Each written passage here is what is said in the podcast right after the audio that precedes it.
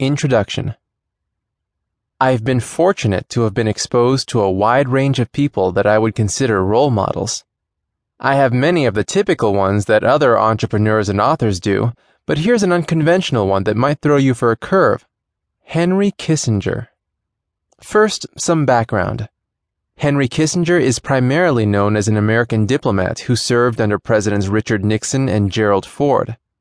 He went to Harvard and currently runs Kissinger Associates, a consulting firm that brokers international negotiations and dealings. So, besides to an aspiring senator, why exactly is he role model worthy? Well, his list of accomplishments has literally changed the course of history. Let's take a look introduce a policy called detente between the United States and the former Soviet Union at the height of the Cold War, which many historians consider the beginning of the end of the Cold War and mutual rising nuclear threat? Check. Institute talks between the United States and Communist China, which eventually led to the recognition and formalization of relations between two nations, ending 23 years of poor relations? Check. Oh, and negotiate the Paris Peace Accords to establish peace and end direct United States military involvement in Vietnam? Check.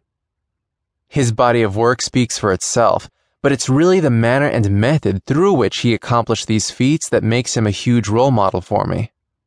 At his most basic level, Henry Kissinger was a master communicator, negotiator, and people person. This is how he was able to bring quarreling countries together no less than three separate times in history and save literally millions of lives. He was able to talk in ways that people would listen and see the benefit of his words.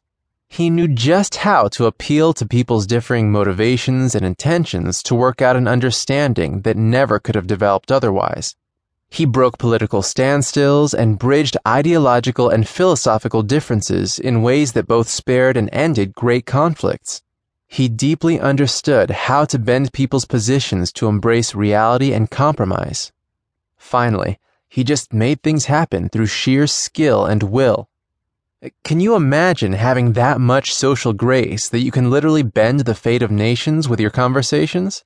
Me neither but that doesn't mean it's not a worthy goal to strive for.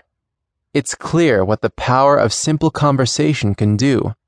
If it can shape history, just imagine how much more enriching it can help our personal lives be. Conversation is the bedrock of any relationship, and it's exactly how and why you have bonded with every person in your closest social circles. There may have been some circumstantial luck involved from time to time, but my hope is that through the principles in this book, you will be able to strike up a conversation with anyone at any time with nothing circumstantial required at all. You'll understand how and why a conversation plays out the way it does and see it for the science of pattern recognition that it really is.